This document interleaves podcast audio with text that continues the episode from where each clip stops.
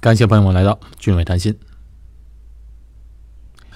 关注我微博的朋友们都知道，我前一段时间啊去了长春、长白山、吉安等地方，也就是在吉林省转了一圈。六月份呢是新加坡的学校假期。以前我也曾经提到过新加坡的假期的节目啊。新加坡的学校假期呢是每年的六月和十一月中旬到十二月底，六月一个月，十一月中旬到十二月底是一个半月啊。还有两次一星期的假，分别是在每年的三月和九月。我们这一次就利用六月份的假期，带着孩子们去国内玩玩、看一看。那现在呢，我们都是有意识的，带着孩子们多往国内走，多往亚洲的地方到处看看。因为为什么呢？因为国内啊日新月异，在各方面都突飞猛进，变化很大。如果有一段时间不回国的话，那真的是觉得有点落伍了。哎，比如在天津。好多地方我现在都已经不认识了，变化太大了。另外呢，出国久了呢，不光是地方不认识，这乡音呢都会有变化。在七八年前啊，有一次我回天津的时候啊，在天津打车，就和这个出租车的司机师傅啊聊天儿回到天津嘛，那自然要说天津话，这样呢感觉亲切，一说话就知道这是自己人。我自认为啊，我们天津人说普通话是最好的，而且我们可以在天津话和普通话之间自由的切换，无缝衔接。这语言代表了什么呢？它就代表了一个文化，一种归属感。所以我回家就一定要说天津话。那一次呢，我就和这个司机师傅聊天，一直说的天津话。说着说着，他突然问我一句：“大哥，你哪儿的人啊？”哎，我说我天津人呢。他一皱眉，他说：“我听你说不像啊，虽然我觉得我说的是天津话，但腔调呢还是会改变。所以这师傅啊都以为我是外地人学说天津话的。这说明什么呢？说明回去的太少了。当然这是七八年前的事儿了。所以最近这几年呢，我都有意识的多回国看看，尤其是要多带孩子回去看看，多体验，多受一些熏陶。”这个和国内的纽带不能断，就像放风筝一样，哎，不管你飞得多远，你这根线那一定要蹬着。如果一个孩子出去了，完全脱离了自己的文化，和国内脱节了，那就等于是断了线的风筝。你想想看，如果作为仅仅是一个美国人。或者仅仅是一名新加坡人，哎，或者仅仅是懂自己的文化的中国人，那又有什么优势可言呢？这有优势的人一定是那些既懂得自己的文化，又懂得外面的文化，能有效的起连接作用的人。这样的人是最有优势的。能改变世界的人啊，改变国家进程的人，也恰恰是这些人。你比如说孙中山，再比如说宋美龄。宋美龄从小在美国接受的教育，她中西文化都懂。当然，她不光改变了她老公，抗战时期啊，在联合国能够有效的和外界进行沟通，让外面的世界真正知道日本在中国做了什么，得到了国外广泛支持中国抗战的，她是功不可没的。再讲一些能起连接作用的人，嗯，比如说邓小平、陈嘉庚、李光耀。作为中国一个国家，它有一个重大的优势，就是它有许许多多在海外的华人，这些海外的人就起着这些连接的作用。而且在中国历史进程中，每一次的重大事变，每一次重大的转变，都和海外华人的支持有着密切的关系。比如说，像辛亥革命，是海外的华人支持下才能进行的；抗日战争。当初的抗日战争，如果没有海外华人在经济上的支持，是不可能支撑这么长时间，迎来最后的胜利。再往后说，那改革开放，改革开放初期投资力度最大的也是海外华人。所以，我觉得这些在海外生活的华人们，一定要常回国看看，有时间有条件呢，一年至少要回去一次。相应的，国内的孩子呢，也要尽量的多往外面走走，能留学更好。我以前就提到过一个世界公民的概念，说作为一名华人世界公民的身份，还是能发挥很大作用的。从国内往外走的人呢，要多学习和了解外面的文化。那么在国外的这些华人呢，比如说我要我的小孩就要常回国走一走，为的就是能够继承、能够传承中国的文化、华人的文化。因为一个人呢，他没有自己的母文化，那就等于是像他刚才形容的断了线的风筝啊一样。不管在哪里立足，这个华人文化的根基不能失去。你可以想象一下，如果是一名老外的话，他生活在中国，他只会讲中文，不会说英文，也完全不了解西方的文化，那你看这觉得怪不怪？我们也不会把他当成自己人，是不是？华人在国外呢也一样，千万不能成为一个不懂自己文化的人。新加坡啊，其实就有许许多多的华人，好，当然他们在这好几代了。有一部分人啊，他根本就不会讲中文。你知道他们现在多想把华语学好啊，但已经过了学习的时期，学不会了，那就很可惜了。好，接下来啊，我讲讲在吉林省旅游的经历。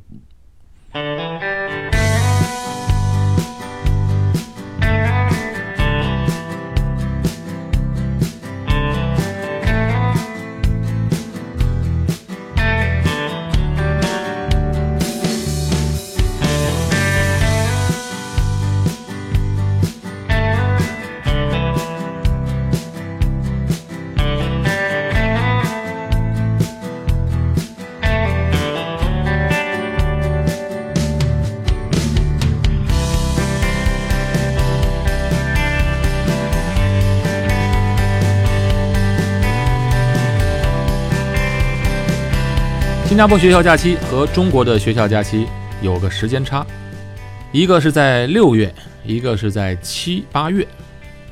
这一点对我们特别有利，因为这时候回国呢，正好赶在国内放假之前，国内旅游旺季爆发之前，所以趁着还没有热起来，我们先走一圈。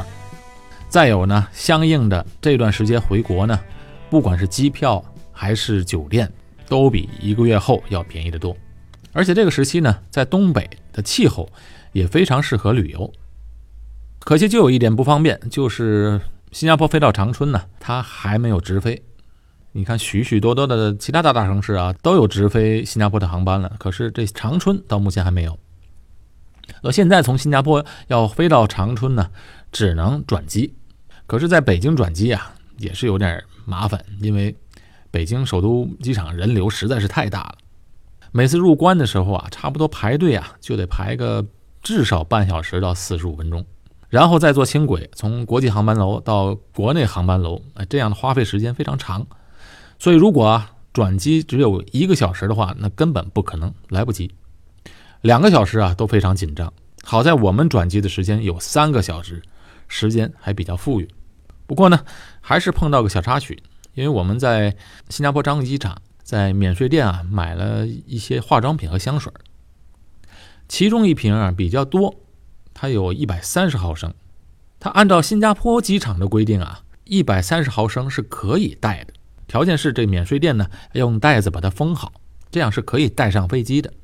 但是到了北京转机的时候不行了，北京机场的规定啊是从国外的旅客带来的超过一百三十毫升的是不可以带上飞机的。哎，就是我们转国内航班的时候是不能带上飞机的。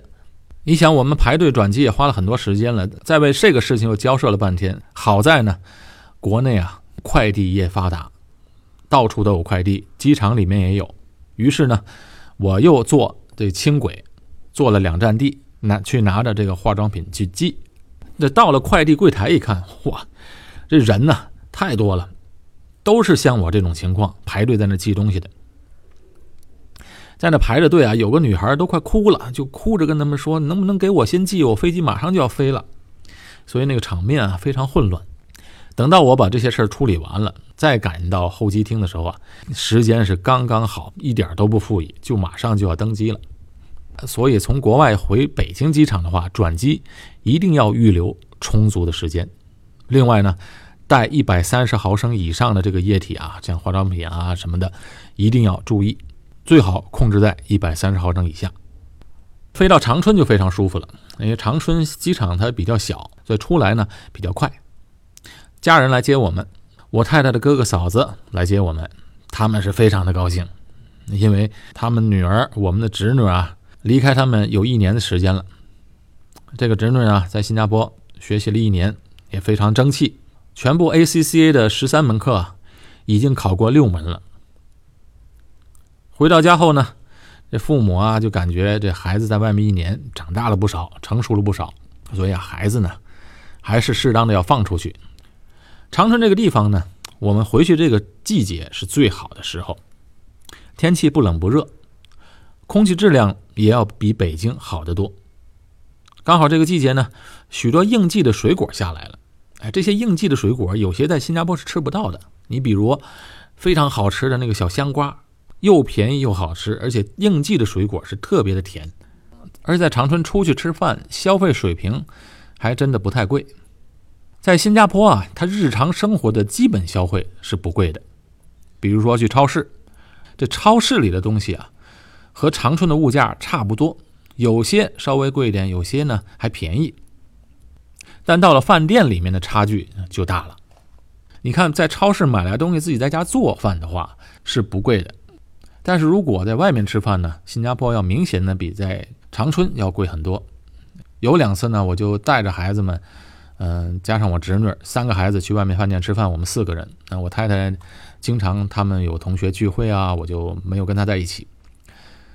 有一次我们吃的这个小笼包，一个饭店，嗯，也挺讲究的，各种各样的菜色都有。主要的菜呢是小笼包，所以我们在那吃，我加上三个孩子，一共也就花个一百二十块钱。另外一次在外面吃了一个清真饭店，也很不错的饭店，也就花个一百五十块钱。同样我们点的菜色或者分量的话，在新加坡起码要八十到一百新币。哎，昨天我和我太太还和一个朋友去新加坡的这个莆田餐厅吃饭。这家餐厅呢味道不错，还是一个米其林的餐厅，很简单普通的一个午餐。我太太那位朋友也是一位女士，三个人呢，他们两个吃的又不多，但是我们也没剩下，菜量呢并不大，就这样的一个标准也要花一百新币。但在长春呢，我们四个人吃饭，三个孩子饭量都不小，那点的菜呢，最后还吃不完，还得剩下，为什么呢？这长春呢，东北的这个菜量大，分量大。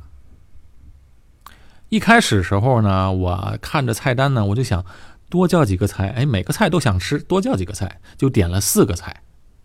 哇，等第一个菜上来之后啊，我们都吓了一跳，那个盘子是非常非常的大，我们做的一个方桌子啊，等到四个菜上齐了，一点不夸张，整个桌子都放不下其他东西，所以从这一点就看出来，这个东北人的豪爽来了。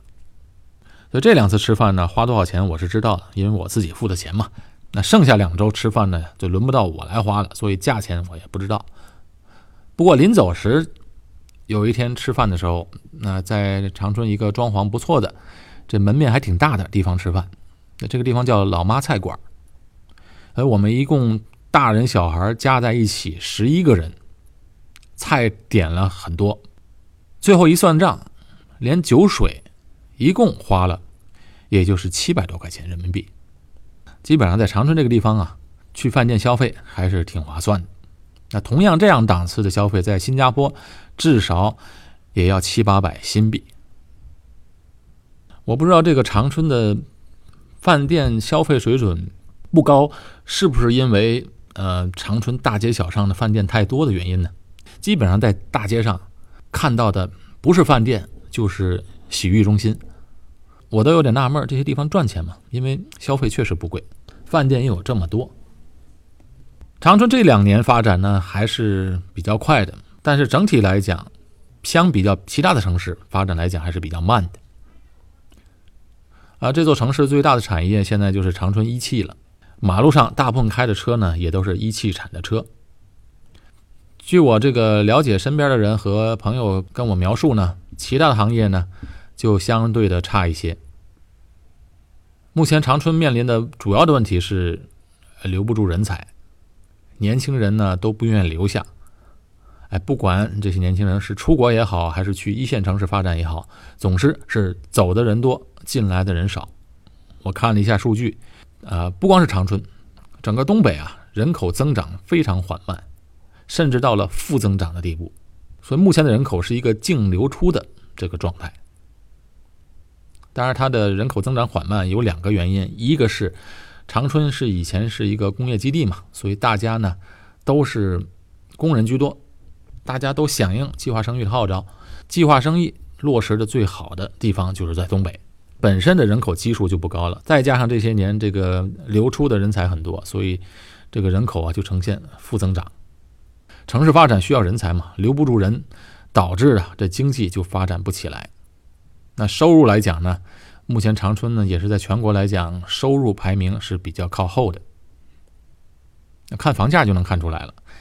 长春现在卖的最好的商品房啊，差不多也是最贵的商品房，也就是在一万一二左右一平米，那是最好的房子了。我们以前呢也买了一些房产，有两个呢还是分别在天津长春买的一样的房子，说起来都是在十五六年前的事儿了。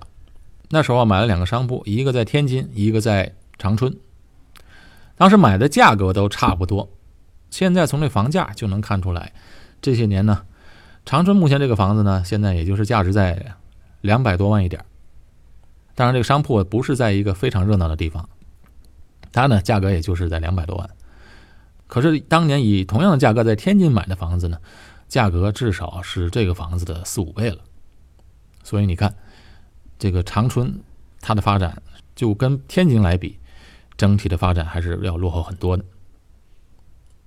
当然，这经济层面不能代表一切啊。长春呢和天津相比较来讲，它的优势在呢，长春这个地方比较宜居，整体的生活环境要比天津好得多，所以在这里生活呢，那比较舒适。和朋友吃饭的时候就聊起来了，这个他们跟我说，长春这边的人呢还是普遍比较保守的，相对于南方人肯定是比较保守的。现在许多的家长啊。啊，当他们的孩子毕业的时候，首选还是希望在体制内找一份工作，这是第一目标。朋友还给我举个例子，这个例子也比较极端，也就是说，他的一个亲戚的孩子毕业之后呢，家长就想尽办法也要孩子往事业单位里送，最后呢，终于如愿以偿找到了一个事业单位，可是工资确实是不高。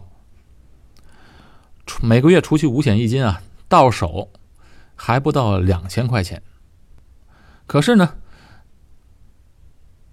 他为了进这个单位花的成本是多少呢？二十万。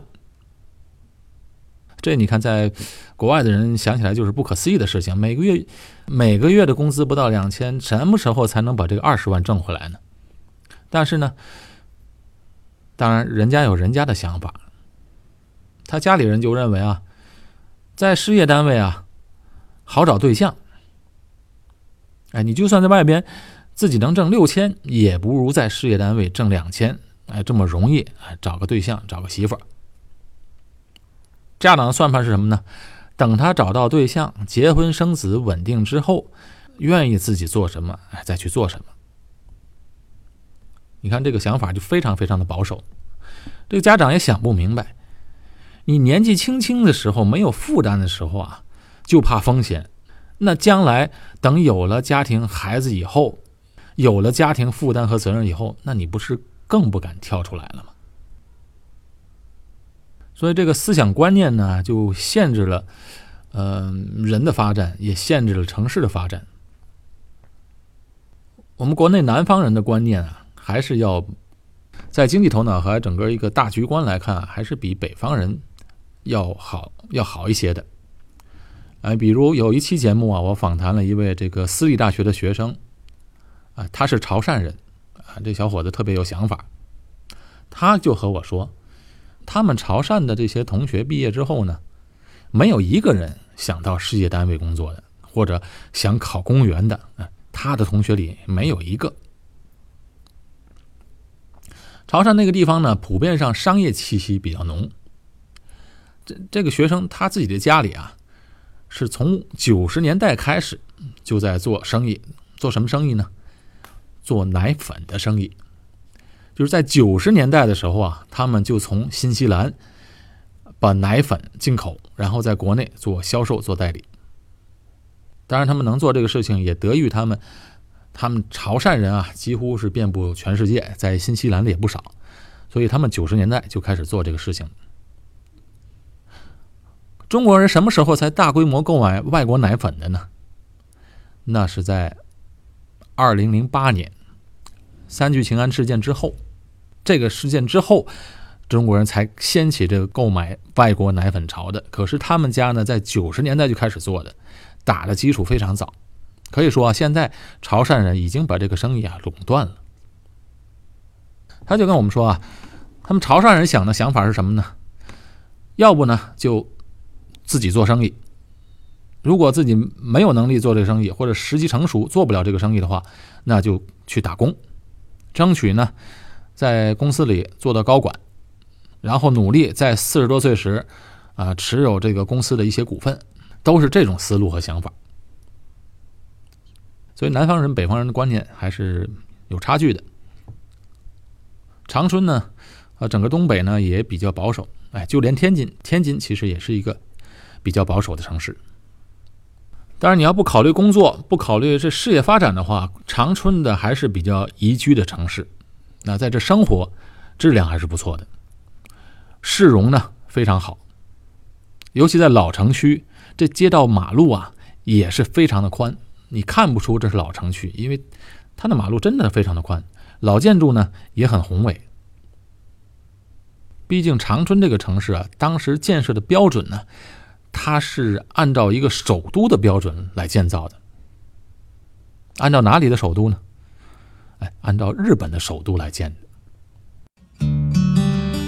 俊伟谈心的节目在喜马拉雅、蜻蜓。YouTube 的平台都有在持续更新，请大家支持，为节目点个赞，留个评论。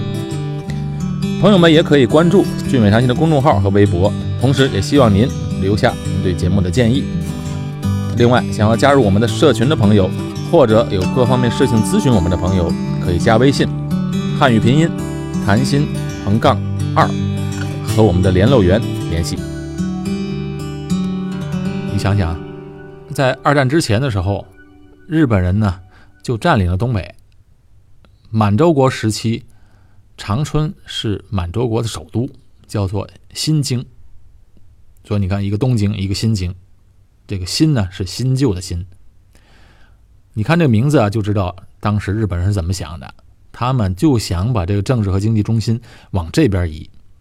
当时呢，想方设法吸引大量的日本本土的人啊迁到这里。想要殖民嘛，只有殖民之后才能长期的统治。但当时呢，许多东京人他是不愿意过来的，大多数人不愿意离开家，所以呢，日本政府呢就要努力的把这里建造的比东京还要好，以此吸引人们过来。当时日本人真的是把这个地方当做自己的地方，按照建设首都的标准来建设长春，包括马路啊、建筑。城市规划、地下排水系统等等都做得非常的专业到位，而且当初为了解决长春食用水源的问题，还在长春周围啊修建了一个净月潭水库。我不知道听众们对“净月潭”这三个字听着耳熟不耳熟？在当时日本人占领的台湾有个日月潭，所以这。净月潭和日月潭，它是遥相呼应，是一个姊妹潭。这净月潭呢，非常的漂亮，面积很大。我啊，就专程有一天带着孩子们去玩它有一片非常有特色的森林，但是当时建造这个水库的时候，周围是没有森林的。所以为了保护这个水土啊。当时日本人就在这设计，人工建造了这么一大片的人工森林。如果我没说错的话，这净月潭啊是整个亚洲最大的人工森林。所以你看，当时日本人还是非常花心思建造这个城市的。我的一位朋友就跟我说啊，长春的老人们啊，其实对日本人啊还是有些好感的，啊起码没有那么大的仇恨。因为当时呢，这公子哥张学良他不抵抗，虽然重兵在握，又有家仇国恨，但居然不打，他就跑了，所以造成了整个东北每打一枪一弹就落入了敌手，使得当时的国军呢失去了大片的这战略缓冲要地。要不是张学良后来在西安做对了一件事儿啊，他现在本应该是千古罪人的。不过也因为他的不抵抗，所以在东北呢就没打仗，没有这个刀光剑影，所以老百姓呢也少受了点折腾。这我朋友他说，他奶奶当时他小的时候就跟他说啊，当年呢他不怕日本人来，日本人来到家里啊拿东西给钱，怕什么呢？就怕土匪，因为东北土匪胡子多嘛，土匪他是真抢啊。日本人后来战败撤退的时候呢，在长春还留下了大批的遗孤，当年来不及带走。可这些遗孤啊，也绝大部分也是女孩儿，这日本人也重男轻女。这些孤儿们就被长春的老百姓们接回家领养了，据说有几千名孤儿。孩子嘛，毕竟是孩子，他们又没犯什么错。等到这批孤儿被抚养长大之后，那中国和日本呢？又重新友好，这日本呢，父母们就过来把他们接了回去。再后来，这些走的孤儿呢，有的呢在日本发达了，哎，还特意回到长春，找到当年抚养他们的老人们。当年许多这样的老人孤苦伶仃，没有子女。你想，为什么当年许多人领养这些孤儿呢？因为许多人呢，就是因为自己没有子女才领养的。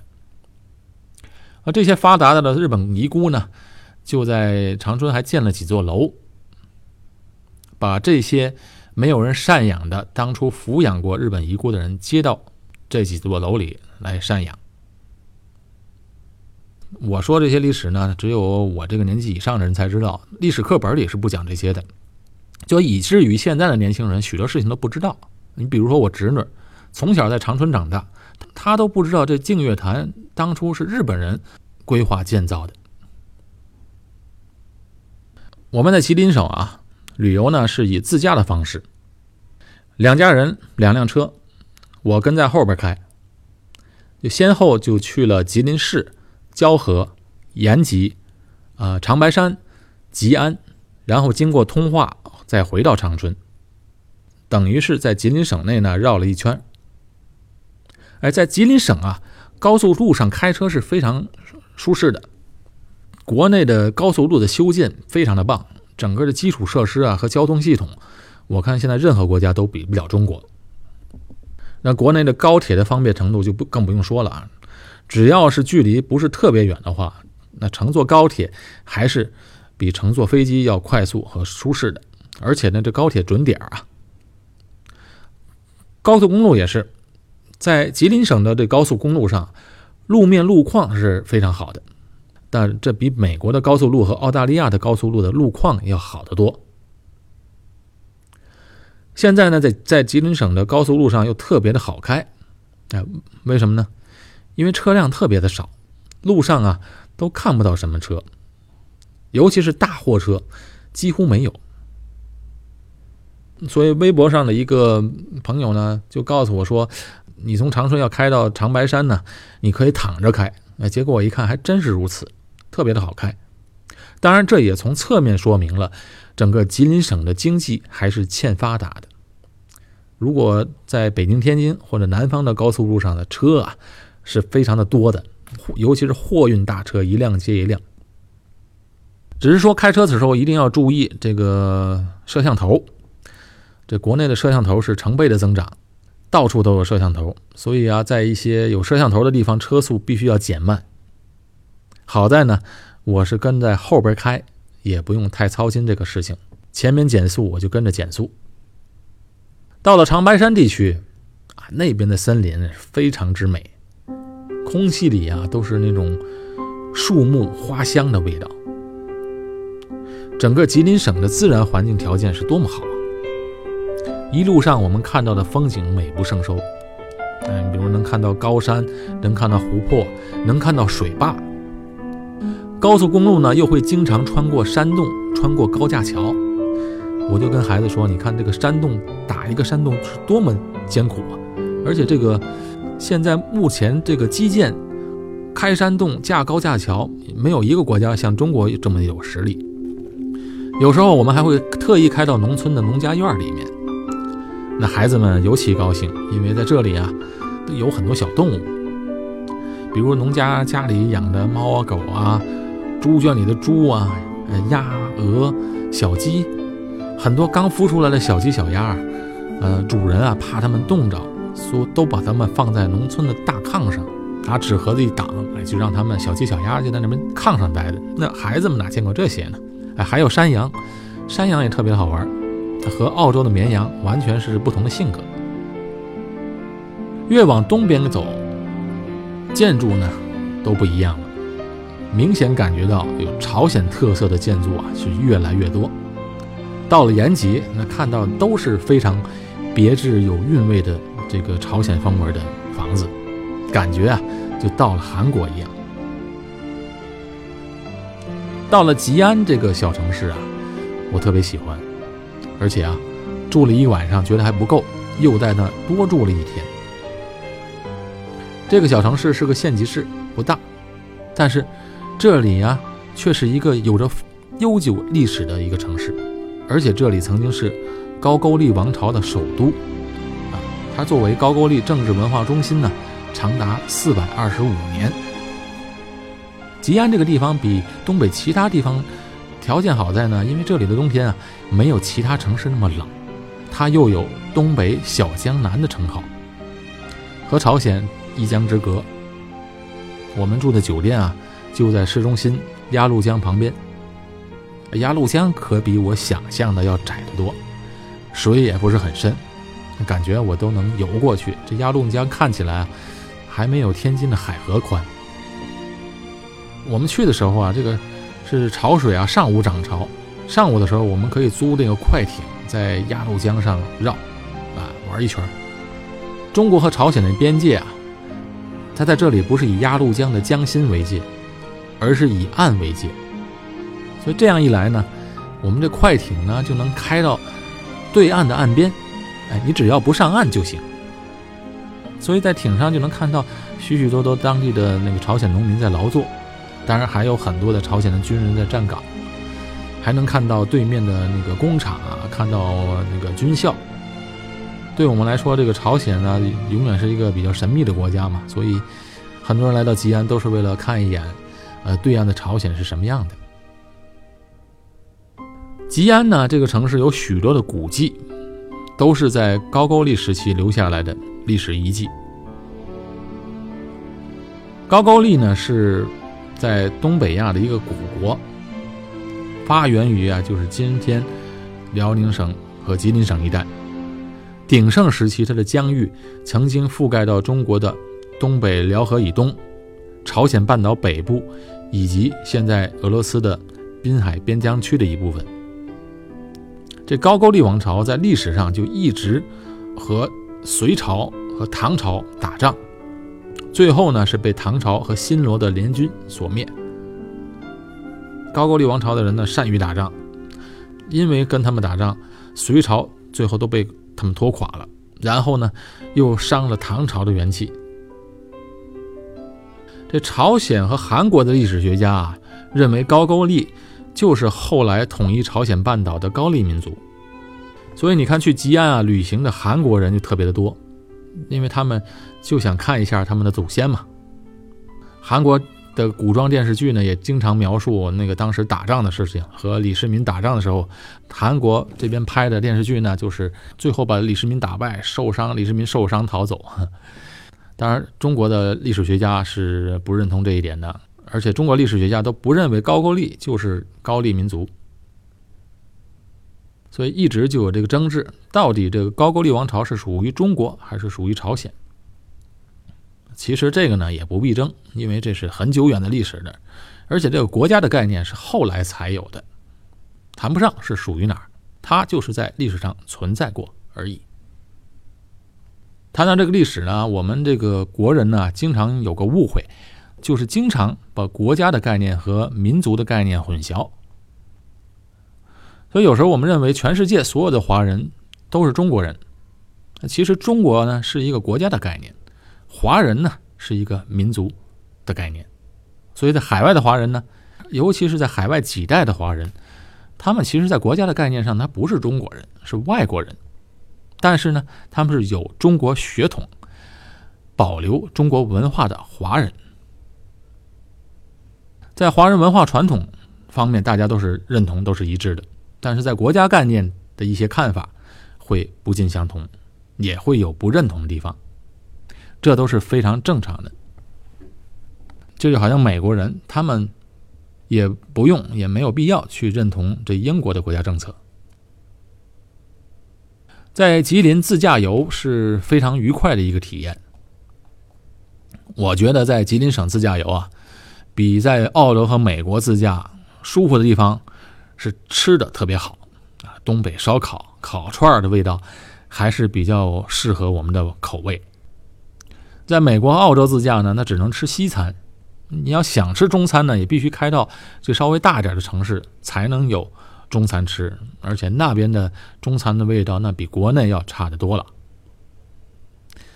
况且这个吉林省的风景它一点都不逊色，所以将来要有机会啊，我还要往内蒙古方向或者在哈尔滨以北再去开一开玩一玩。其实东北都可以大力的搞这个自驾游的产业啊，可惜的是这个东北的气候，一年呢也就是这个三四个月三四个月的时间适合自驾，那冬天呢？就不大适合了。在国内自驾呢，房车还是比较少见的。我只是在长白山的山区看到过一辆房车，而且不是特别大型的。也许将来呢，这个房车旅行的产业呢，配套设施比较齐全的话，那在东北开房车的话，那还是非常好玩的。在国内旅行啊，这旅行成本其实还是挺高的，比我想象的要高。你比如在高速公路呢，呃，在国内是收费的，而且收的还不低。各个旅行的景点的门票呢，也是很高。你比如在长白山的门票啊，每个人也要几百块钱。在长春的净月潭呢，里面的门票也要三十。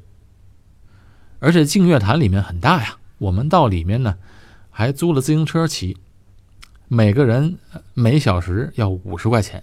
所以几个人租自行车就花了几百。里面他有租车的嘛，所以他就不让你骑你自己的自行车进去。其实这个净月潭里面是非常适合骑行运动的地方。如果能开放让人们骑自己的自行车进去呢，我想能吸引很多当地爱运动、爱骑行的人们去玩。这收费的项目呢，在国外呢，基本上呢好多都是免费的。你比如说这高速公路，一般都是免费。啊，即便有些收费，也都很便宜。一般自然环境的景点呢，都是免费的。而在国外，一些商业的游乐项目，比如说那个主题公园、环球影城这些，那当然是要收费的。啊，但是自然的这些景点，通常都是免费的。我的一位在北京的同学就跟我说啊，他一有假一有机会啊，他就往国外跑，因为他说他从北京出国玩啊。又方便，这个人又少，而且他说他去国外玩，一点都不比国内旅行贵。也确实，在北京那个地方呢，往哪飞都方便。回国玩的好，吃的好，但美中不足啊，只有一样不方便，那就是网络。回去之后呢，我的邮箱啊，我的邮箱是 Gmail，啊，还有 WhatsApp。还有一些常常需要登录的网站啊，Dropbox，更别说国外新闻类的网站，全都上不了，都被屏蔽了。唯一能够和外界顺畅沟通的管道，你只有微信。但是国外的很多朋友他不用微信，所以啊，这个给我带来很大的困扰。好在这苹果的 iCloud 的服务器啊，在国内是可以用的，所以我都想啊，将来我要把这个邮箱啊。要换成苹果 iCloud，不然回国这一段时期，一个邮件都收不到，会耽误很多事儿。再加上呢，我们六月份回国呢，这个时期呢也比较敏感。就在前几个月回国的时候，还能登录到新加坡的联合网、联合早报去看，但是这个时候呢也不行了。哎呀，我们这个国内这个墙啊，还是很厉害的，简直是能做到这个滴水不漏。哎，不过在国内呢，CNN 是可以看的，这个英文网站。CNN 是可以登录的，我不知道为什么是把这个网站给漏掉了。看 CNN 是畅通无阻的。这国内的墙啊非常厉害，就是在我回国那段时间呢，香港发生这么大的事情，当时在国内的朋友很多居然是压根儿一点消息都没有。另外呢，我看了国外这个媒体对于贸易战的报道，也都是点到为止，讲的非常浅，而且呢口吻都非常一致。当一个报道渠道很单一，没有多元的信息的时候啊，你很难对一件事情有全面和客观的理解和判断。甚至我觉得这样对孩子们成长都会有影响。以前我没比较过，现在我特别有体会，是因为呢，我的侄女啊，她是从小在国内受教育长大的，而我的小孩们呢，他从小是在新加坡受的教育。别的科目不说，他们的历史观都是完全不一样的。对于我侄女来讲呢，在国内中学学的历史，它是以中国史为主，世界史为辅，而且是那种从上而下灌输式的教育。也就是说，我告诉你是什么，这就是什么，你背下来就好了。到时你背好了，考试就能通过。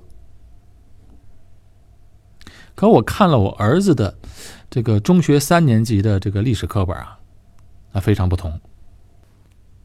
他们学的东西呢，实际上学的是如何分析这个事实，在找出证据的基础上对事物做判断，主要培养的是孩子们呃独立的思考能力。当然，我们学历史当然不不仅仅是背那些事件而已，而是呢。呃，最重要的是要让孩子们学习如何的独立思考、分析一件事情。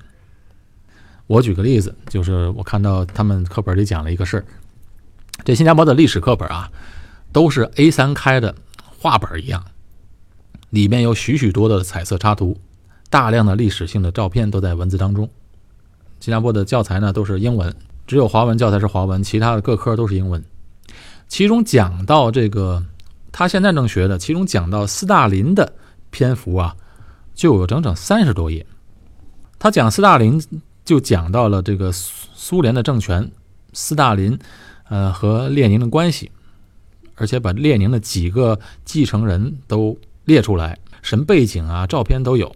新斯大林最后如何夺权，以及斯大林的一些统治的一些方式。这些人物和事件列出来呢，并不是让学生来把这些事儿背下来，而是让学生们思考。其中给学生们一个作业呢，就列出了两张照片。许多听友们，我估计都看过这照片，就是斯大林啊和几个同僚在河边拍的照片。但是呢，后来斯大林左边的，也就是从看照片这个角度来看，那右边那个人呢？那个人的名字我忘了，但是这个人呢，后来被斯大林清洗掉了。所以再后来，在苏联官方的图片啊，都是这个做过手脚的照片。他给这两个照片呢，任务呢，就是让学生们分析斯大林的这种做法对苏联这个国家造成了什么样的影响。而且这历史课呢，还特别教学生如何从。一个历史学家的思考方式去思考。那通常我们查史料的时候会遇到两种史料，一种呢是不真实的史料，哎，是人造的史料，就像斯大林那张 P 过的图片；另一种呢是真实的史料。他就教学生如何分辨事实，以及如何分辨假造的东西。首先，你要确定这个证据。确定这些证据是真实的，然后让学生们依照历史学家的这个方法去寻找答案，他从政治和经济的层面来分析一件事的来龙去脉，最后得出斯大林的这种做法最终给苏联带来什么后果。当然，这后果也是辩证的，永远有好的一面，有坏的一面。但是，你写出来最后分析的结果可以是各种各样的，你的解答的过程一定要经过思考的。所以，这新加坡的中学生考历史啊是非常不容易拿分的，因为他没有什么死记硬背的题，哎，像一些年份、人名、事件的名称，哎，这些都不考，他就是要考学生的思考能力、判断能力。和综合的分析能力，而且他的历史书籍呢，也绝对不会说，呃，把李光耀摆在一个特别显赫的位置，甚至这个我的儿子就跟我说，他的历史老师在上课时就跟他们讲，你永远判断一个人要从他的正反面来判断。李光耀也并不是什么事儿都做得好，这个历史老师就跟他们讲，虽然。李光耀对新加坡的贡献非常大，但是他也做过许多的错事，在一些事情上呢，还错得非常离谱。所以你看，他不会让孩子们去崇拜哪一个人，即便这个人是新加坡的建国元勋，可以说新加坡现代化的缔造者，但是他绝对不会让孩子们去崇拜这个人。而是从一个历史学家的角度，学的就是历史，来分析他所做过的事儿，他所给出的这些事情，什么是真实的，什么是不真实的，你要具备这种独立的思考能力。所以，我觉得这一点对孩子们今后的发展是非常重要的。我看这个新加坡的中学的课本书啊，其实很多的那些历史事实，我以前都没有学过，好多都是我后来读一些历史书籍啊。才把自己之前的历史观完全的那个彻底改变过来。但是你看这个课本上，嗯，起码就在教孩子们你如何去判断，如何去分析。这个能力对孩子特别重要。你看，你看新加坡呢又是个开放的社会，它网络也是开放的，什么信息都可以得到啊。你在网上，呃，可以搜到新加坡不好的、反新加坡的言论，什么都有。他不会说把这些言论屏蔽掉，但是呢，在你作为一个学生在上中学的时候，这老师就教你，培养你如何辨别、分析信息的来源是不是真实可靠的，然后引导你，让你去独立思考、判断一个事情。因为这样学历史，它不仅学识历史，而是培养了孩子们一个重要的一个能力，对他们一生都非常有用。好，这次呢讲了这么长时间的旅行，其实讲的东西呢也不光是讲旅行，也主要的是讲了一些自己回国的一些呃感悟吧和一些印象。新加坡政府呢是非常鼓励年轻人多去外面世界走走看看，尤其是鼓励年轻人啊多去中国看看这个高速成长的经济体。其实政府不是特意鼓励人们去中国，而是呢现在年轻人，新加坡的年轻人呢。出国还是更愿意去欧美国家旅行，但是中国现在变化多大，在今后呢，整个的亚洲地区是发挥很大作用的。所以，这新加坡政府呢，就是鼓励孩子们多去中国看看。所以，作为我们的小孩啊，我一定让他们要多回国，体验国内的生活文化。将来呢，我的设想能够在中国生活或者工作一两年，那是更好。那会更加的融入，对他今后无论是和人家交往或自己的事业都会有很大的帮助。啊，这次回国啊，还有一个意外的收获，哎，就是我们刚好赶上了国内热播的青少年题材的电视剧，哎，大家可能猜到了，对，是《少年派》。忘了多少日夜埋头在试卷题海里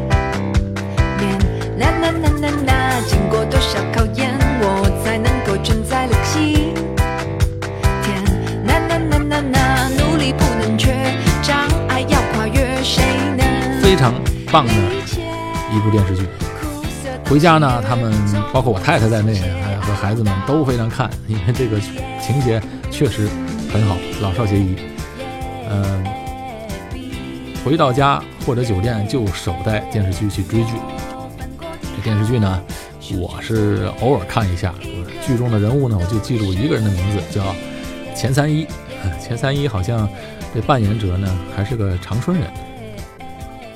在孩子们在新加坡的时候看中文电视比较少，这部剧的内容呢又跟他们的年龄呢刚好相匹配，所以呢这部剧他们很有共鸣，天天盯着电视看。而且很好的一点是，它没有字幕啊，没有英文字幕，因为在新加坡看电视呢，看中文呢，还往往有英文字幕打在底下，这个这样对他们中文方面进步还是有影响的。在国内看完整部剧之后呢，感觉啊，他们中文呢又进步了一大块，哎，真好！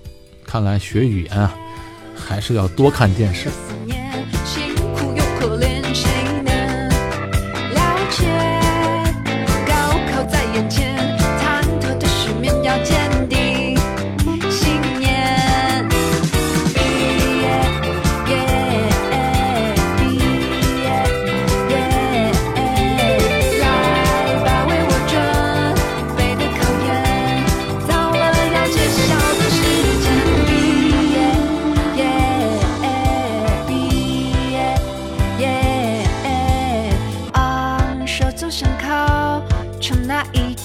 高俊伟在新加坡，我们下期节目再见。